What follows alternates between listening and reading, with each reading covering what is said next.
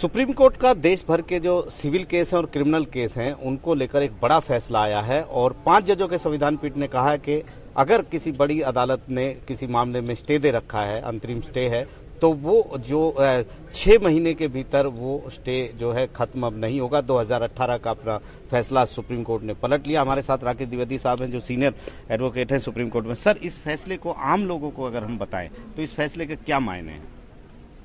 तो इसमें ऐसा है कि एक मुकदमा यहाँ हुआ था सुप्रीम कोर्ट में एशियन रीसर्फेसिंग के नाम से। और वो फौजदारी के मुकदमों से संबंधित था। तो होता क्या है कि जब हाईकोर्ट में कोई एफआईआर के खिलाफ मुकदमा करता है पिटीशन दायर करता है और उसमें हाईकोर्ट अगर ये देखती है कि कोई मुकदमा उसके खिलाफ धारा लागू नहीं होती है मुकदमा नहीं बनता है तो वो अंतरिम स्टे देती स्टे देती है इंटरिम ऑर्डर प्रदान करती है। और अक्सर इंटरिम ऑर्डर्स ऐसे होते हैं कि इनको गिरफ़्तार न किया जाए या जो इन्वेस्टिगेशन है वही न चले आगे। तो चूँकि बहुत से हाईकोर्टों में काफ़ी अरसे लग जाते हैं मुकदमा दोबारा से जज के समक्ष प्रस्तुत होने में और उससे विलंब होता है।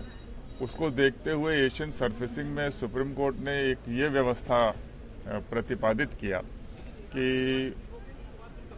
अगर छह महीने के अंदर हाईकोर्ट उस अंतरिम आदेश को अप्रूव नहीं करती है पुनः स्वीकृत नहीं करती है और आगे नहीं बढ़ाती कारण देते हुए तो वो अंतरिम आदेश जो पहले पारित हुआ था वो स्वतः उसका अंत हो जाएगा समाप्त हो जाएगा प्रभावी नहीं रहेगा।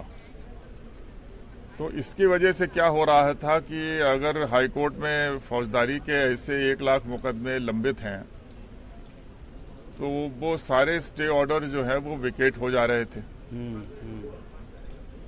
मैजिस्ट्रेट फिर भी उसको अपनी कार्रवाई को या थाना जो है वो अपनी कार्रवाई आगे नहीं बढ़ा रहा था। तो सुप्रीम कोर्ट ने एक और आदेश पारित किया कि निचली अदालतें जो हैं वो मतलब उन पर ये वो बाधित हैं। छह महीने के बाद अगर उनके समक्ष वो हाईकोर्ट का दूसरा आदेश प्रस्तुत नहीं होता है तो उन्हें अब अग्रिम कार्रवाई जारी कर देनी चाहिए। अगर थाने में इन्वेस्टिगेशन है तो इन्वेस्टिगेशन आगे बढ़ाना चाहिए। तो इससे समस्या हो रही थी कि अब दोबारा से दरखास्त लगाइए उसको। अगर हाईकोर्ट ने किसी वजह से जो वादी है उसकी गलती न भी हो अगर मुकदमा अदालत में लिस्ट नहीं हुआ सूचीबद्ध नहीं हुआ और सूचीबद्ध अगर हो भी गया है तो जज साहब के समक्ष इतने मुकदमे थे कि वो उसको दोबारा से नहीं सुन पाए उस दिन। तो स्टे खारिज हो गया। और खारिज हो जाने की वजह से उनको तकलीफ़ हो रही थी तो फिर दरखास्त लगाइए वो दरखास्त कब लगेगी और कैसे सुनी जाएगी तो लाखों मुकदमे और सो बोझा और बढ़ता जा रहा था। और इसके अतिरिक्त ये बड़ी अन्यायपूर्ण व्यवस्था थी कि जो प्रतिपक्ष है वो अक्सर जानबूझ करके जवाब ही नहीं लगाएगा छह महीने तक क्योंकि छह महीने बाद वो स्वतः खत्म हो जाएगा। तो ऐसी स्थिति उत्पन्न हो रही थी कि जब यद्यपि वादी की कोई इसमें गलती नहीं है, कि मुकदमा छह महीने में लिस्ट नहीं हो पाया या टेकअप नहीं हो पाया, सुना नहीं जा सका, फिर भी उसके खिलाफ जो उसने आदेश प्राप्त किया था, वो स्वतः समाप्त हो रहा था। तो ये सब कुछ देखते हुए इलाहाबाद उच्च न्यायालय का जो वकीलों का बार है बार एसोसिएशन उसने अपने सचिव श्री निखिल श्री नितिन शर्मा श्री नितिन शर्मा वहाँ के सचिव हैं तो उनके मार्फत जो है ये यहाँ पर हम लोगों ने मुकदमा किया था। तो उसको आज फैसला सुनाया गया है और उसमें एशिया रीसर्फेसिंग का जो निर्णय था उसको पलट दिया गया है। उसको गलत करार दिया गया है। तो अब उसका परिणाम ये है कि जिस वादी को अगर कोई अंतरिम आदेश प्राप्त हुआ है तो जब तक वो अदालत उसको वेकेट नहीं करती है, उसको निरस्त नहीं करती है, तब तक वो आदेश चलेगा। और ये छह माह की जो सीमा, समय सीमा लगाई गई थी, वो समाप्त कर दी गई है। तो ये इसका परिणाम होगा कि अब वो दोबारा से उसको बढ़ाने की ज़रूरत नहीं है। और इसके अतिरिक्त सुप्रीम कोर्ट ने अदालतों के लिए कुछ मार्गदर्शन भी सिद्धांत उसमें लिखे हैं। और यह भी कहा है कि जब आद, कैसी किन बातों को ध्यान में रखना चाहिए जब आरंभ में अंतरिम आदेश जारी होता है।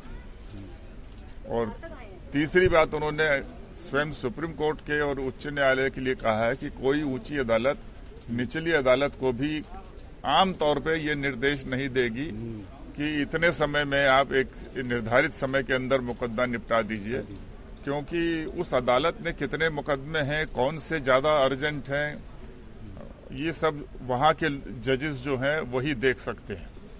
तो कोई बड़ी भारी एक्स्ट्रा ऑर्डिनरी यानी असाधारण असाधारण परिस्थिति होनी चाहिए। उस स्थिति में कुछ निर्देश हो जाए पर यह नहीं है कि हर मुकदमे में आप अगर ऐसे आदेश करते चले जाएँगे तो निचली अदालत की जो अपनी सूची होती है वो जो मुकदमे एक्चुअल वास्तव में अर्जेंट होंगे जल्दी सुनने लायक वो पीछे रह जाते हैं और तो ये एक महत्वपूर्ण सर आप बहुत सालों से यहाँ पर हैं। इस फैसले को हम अगर देखें तो स्टे वैकेट हुआ लाखों लोगों को फ़ायदा होगा।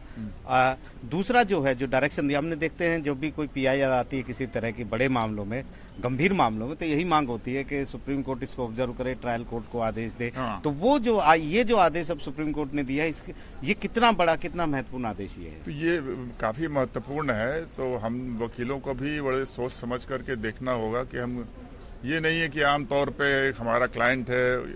हम लोग अक्सर अपने क्लाइंट के इंटरेस्ट में ये ज़ोर डालते हैं कि भाई कुछ नहीं हो रहा है तो कम से कम हाईकोर्ट को आदेश कर दीजिए कि वो जल्दी हमारा निपट जाए मुकदमा। हम्म। उनकी अपनी समस्या है कि वहाँ देरी हो रही है। हम्म। तो जो विलंब की समस्या है वो तो अपनी जगह है। और उसके लिए उसका हल ढूंढना पड़ेगा सभी अदालतों को मिलजुल करके। अच्छे जज नियुक्त हों और सुनवाई हो अंतिम सुनवाई हो। तो ये तो एक अपनी समस्या है मगर इसका उपचार ये नहीं था कि मेरी गलती हो या ना हो हमारा आदेश खत्म हो गया छह महीने बीतने पे। तो इस फैसले को आप किस तरह से देखते हैं? क्या इस फैसले से आप संतुष्ट हैं या आम लोगों को इससे फ़ायदा होगा वादियों को हम लोग तो संतुष्ट हैं क्योंकि हम लोग तो चाह ही रहे थे कि ये एशिया सीरीज़ सर्फिसिंग का जो छह माह का सीमा था वो समाप्त कर दिया जाए। और हम समझते हैं इससे जो हाईकोर्ट के जो मुकदमों का निस्तारण का जो संचालन है, उस, उसमें लाभ होगा। बाकी जजों को अपना देखना होगा कि कैसे मुकदमों को जल्दी निस्तारित करें। बहुत बहुत धन्यवाद। एक राकेश दीक्षित द्विवेदी साहब ने बहुत अच्छी तरह से समझाया है। हाईकोर्ट को लेकर और सुप्रीम कोर्ट ने अपने ऊपर भी ये बात लागू की है कि साधारण परिस्थितियों में ही सिर्फ़ किसी निचली अदालत को समयबद्ध तरीके से एक टाइम पीरियड के भीतर किसी मामले का निपटारा करने को कहा जाए, क्योंकि वो जो अदालतें होती हैं, वही जानती है कि वहाँ की जो जमीनी परिस्थिति क्या है, वहाँ के हालात क्या हैं। तो एक बड़ा फैसला संविधान पीठ का आया है। नई दिल्ली से आशीष भार्गव एनडीटीवी इंडिया।